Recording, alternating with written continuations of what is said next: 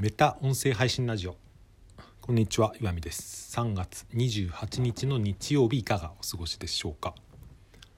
この週末はですね僕は確定申告に追われていて今更やってんのかって言われそうですけど今更やってるんですよね、うん、まあこんな話をするかどうか迷ったんですけどというのも、うん、本当に自分のダメさ加減にですねつくづくうんざりしていたのでこんないちいちわざわざ恥をさらす必要もないと思うんですけど、うん、もしかしたら、うん、これから誰かの参考になるかもしれないしっていうのと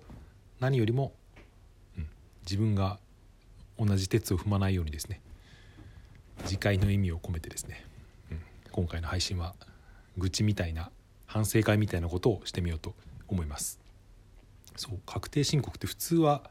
例年は3月15日までなんですけどまあ、去年とか今年はコロナの影響で1ヶ月伸びて、まあ、4月15日まであれをできるんですね。申告を、まあ、それが分かっていたからっていうのもありますけど、まあ、伸ばし伸ばしになってしまって結局この3月も末にやっているってですねところなんですけど、うん、まあ大してね戻ってこないっていうか、うん。まあ、収入は大体1箇所っていうか何箇所で決まってるんでだから一番時間がかかるのはその経費の生産なわけですよね。うん、それを普通に前もってですねこまめにやっとけばよかったっていう去年もそんなこと思った気がしますけど、うん、まあそんなんでやっていると。ちなみに僕の収入のほとんどっていうのはその今のところブログのアフィリエイトとかそういうネット関係の収入なので、まあ、それに使える経費って割と幅広くあるんですよね。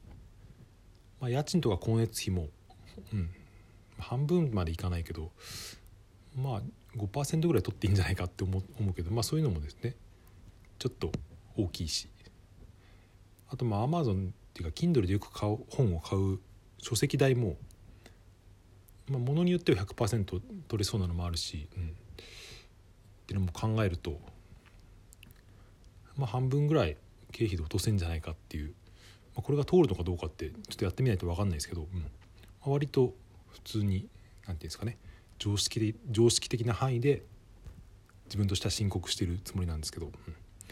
ただその Amazon の Kindle がですね数が膨大にあるのでそれをいちいち領収書出してっていうんですね、うん、死ぬほど面倒くさいんですよね。まあ、やんなきゃいいじゃねえかって思うんですけどでもそれはそれでなんか、うん、せっかくもらえるもんをもらわないとなんかもったいない気がしてしまうっていうのもあるし、まあ、あとあれですよね、うん、来年からもどうせ発生するんだからそれをいかにその効率化する方法を自分の中で確立しておくっていうのはですねこれが一番のテーマなんですけど僕の場合はそのためには一回痛い目に遭わないとわからないっていうですね、まあ、困った性格をしているんですよね。うんまあ、それで僕の教訓です。まあ、これがどなたかのためになればいいと思うんですがまずそう、うん、何かしらのですね会計ソフトに入っておいてそこにこまめに入力しておくってですね、まあ、これができていればこんなに苦労することはなかったっていうことですよね。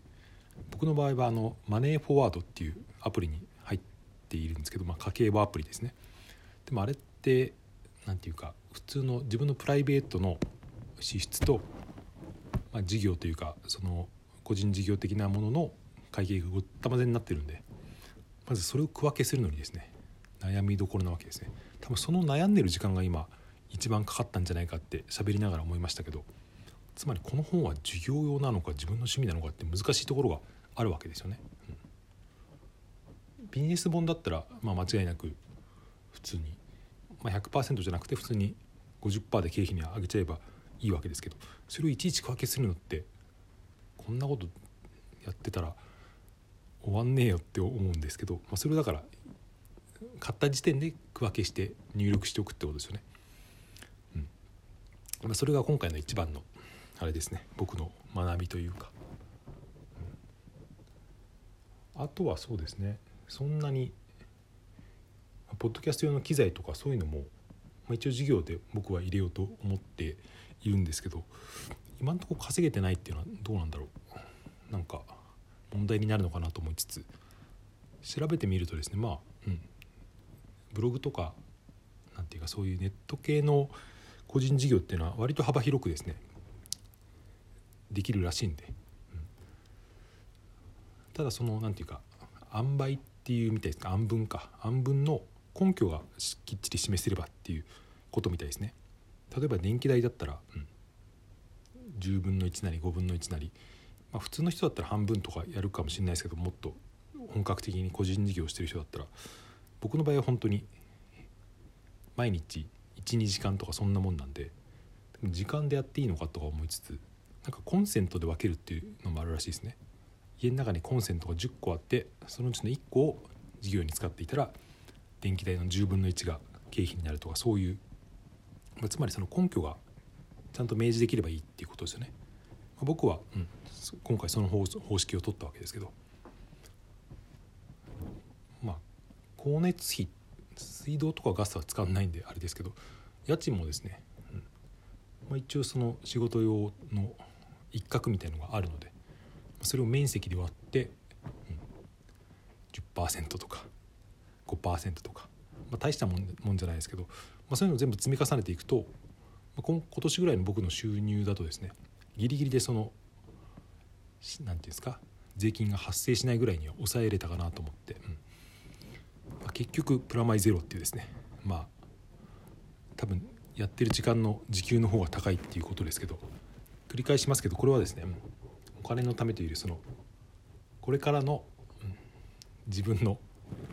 言うんですかね意識の改善のためにっていうですねなんかマゾヒストマゾヒスト的なことを言ってますけど、うん。まあ、そういうことのために、えー、この2日間は頑張っていたっていうことですね。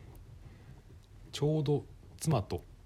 子供がですね、まあ、幼稚園も終わったんで妻の実家に数日間帰っていて今日帰ってくるんですけど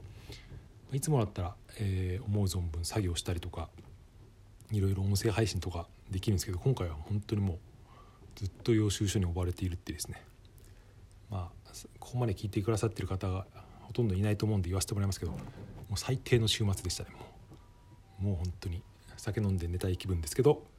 酒飲むと本当に数字ってダメなんですよね。昨日夜飲んじゃったんですけど